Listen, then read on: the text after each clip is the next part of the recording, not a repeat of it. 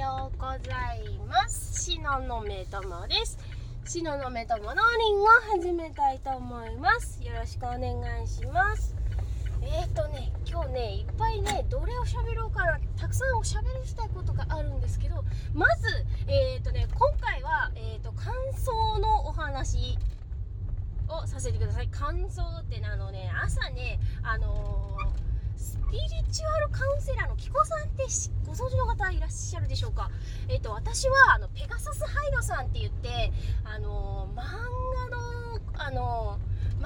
学校の先生と解離性同一性障害っていうこれは精神的な病気つったらあれなのかな、精神的な疾患を持っていらっしゃるYouTuber さんがいるんですけど、そのペガサスハイドさんが私結構大好きで、何回もよくこういろんなねハイドさんのねこうハイド兄ちゃんみたいな感じでこう見てるんですけど、もうファンですよね。でそこでねペガサスハイドさんとキコさんっていうね女性の方がコラボしてた動画を見て、こんなお姉さんいるんだと思って、その早速ねキコさんの YouTube、 彼女まで YouTuber なので、YouTube のチャンネルと Instagram の方もねちょっとフォローさせてもらって、でねそこでね、お笑い芸人で有名なスリムクラブの、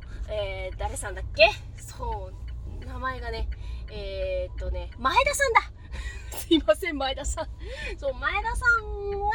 ゲストに来た回を見たんですね。つまりキコさんのチャンネルでスリムクラブの前田さんが出てきた回を見た時の感想のお話です。で前編後編って分かれてて、前編はちょっと前に見て、で後編は5月の20日にアップロードされたのかな。で後編やったんだ楽しみと思ってちょっと朝見たんですけど、やっぱりね前田さんねやっぱりテレビに出てる芸人さんなんで例えが逸脱面白いそこついてからまさかのそこで下ネタとかね結構ねこう笑かしてもらったんですけど、いやでもね私の中ですごく意外だったのが、スリムクラブの前田さんも自己啓発が前から大好きで、スピリチュアルのその話をすっごい勉強されてたって聞いて、すげえ意外と思ってたんですけど、その相方さんもね、相方さんはマシャールっていうバシャールっていう地球外生命体なのかな、バシャールってちょっと詳しくわかんないんですけど宇宙人だから地球外生命体でいいのよねいいんだよね。あれなんだっけ、バシャールは未来の存在だなんだか、ちょっとねごめんなさい今すぐには出てこないんですけど、多分触りでさらっとこう見てるだけだから多分バシャールのこと多分覚えてないんだなんとなくでふわーっとしか覚えてない、多分そのせいだなそんな感じでバシャールって結構ねある界隈ではすごく有名な人っていうか宇宙人っていうか、宇宙人で多分いいと思うんですけど、宇宙人で聞くと何っていう風にね思われるかもしれないんですけど、1990年代あたりからやっぱり結構スピリチュアル界ではかなり有名な人で、人でつくから人って言っていいよねでやっぱりそのスリムクラブの前田さんもバシャールっていうのを知ってて、その相方さんもバシャールのこうモノマネなのかあれはあやかってマシャールっていうねそう面白い、思い出すだけで超笑えるってすごいですよねめっちゃ思い出して笑いしてる、そう話ぶっ飛ぶからね元に戻すんですけど、そんな感じでスリムクラブの前田さんの方がすごく実はスピリチュアルにすごく詳しいっていう話を聞いて、もうすげえ意外と思ったんですけど、闇営業とかでね、一時期かなりバッシングされてたみたいで、居酒屋でも「おい闇営業!」とか言ってすごい罵声浴びせられたっていうのもあったらしいですね。やー、これ本人だったら結構辛いですよね。なんかすごいなんか3年前のやつが掘り返されて、おめえ闇営業やってたらだろうみたいな感じで晒し上げられちゃったみたいなね。まあいろいろあるんでしょうね。なんかね、こうまあそういう話になっちゃったのは、結局前田さん曰く、その自分の中に昔の恐怖があって、なんかお母さんが授業に失敗しちゃったかなんかなのかな、ちょっと分かんないんですけど、なんか借金の方になんかお家取られちゃったらしいんですよ。でいきなりその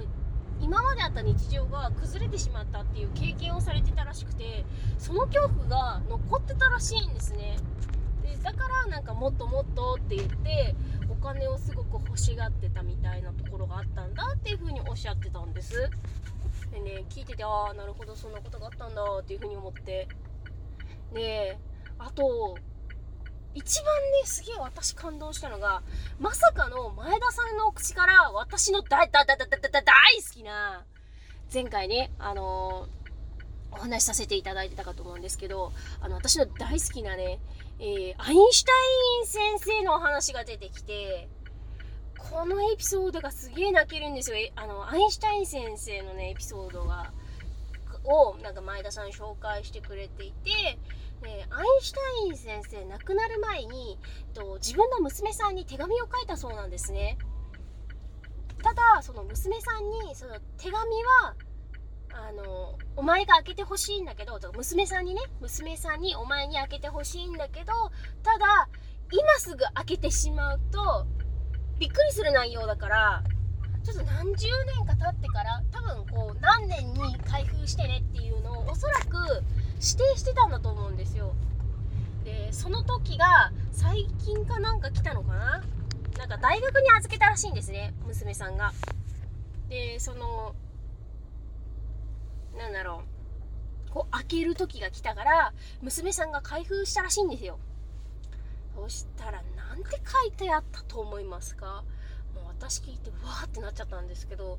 1回だけしか聞いてないんで私なりの解釈の喋り方になっちゃうんですけど、もうこの世の中は実はエネルギーでできているっていうことを、もうすでにアインシュタイン先生生きてる頃にもう実はもう分かってたらしいんですね、いろいろ研究してて。でこの世界はもうエネルギーで全てできていると。そう、人の体も何もかも全てエネルギーでできていて、でその中で一番低いエネルギーっていうのは自己否定らしいんですよ。でその次に、低いのが怒りで、いろいろこう喜びだろうなんだろうってこうあって、で一番高いエネルギー波動っていうんですけど、このスピの世界では、波の動きですね。波の動き、音声なんかとかでさ見る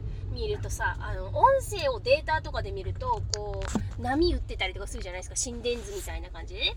そういうのをそういう動きを波動っていうんですが、波の動きって書くからね、波の動きですわ。それをつまりはエネルギーっていうんですけど、だと私は解釈してるんですけど、で一番高いエネルギーは何かって言ったら愛なんだよ、愛情なんだよって言ってて、わーと思って、アインシュタイン先生生きてる頃にそれ知ってたんだと思って、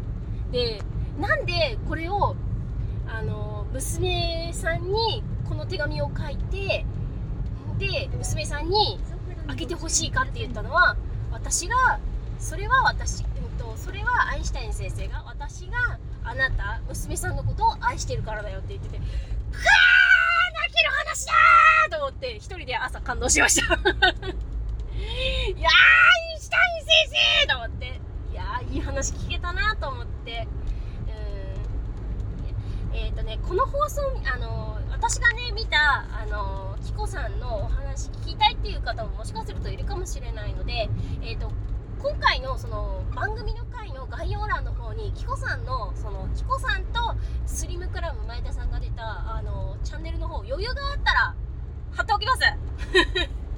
なので、気になるって人はぜひチェックしてみてくださいということで、いやーアインシュタイン先生のお話聞いて、ホコホコしたぜっていうお話でした。はい、では今日はさっくり終わらせたいと思います。はい、またね、バイバイ。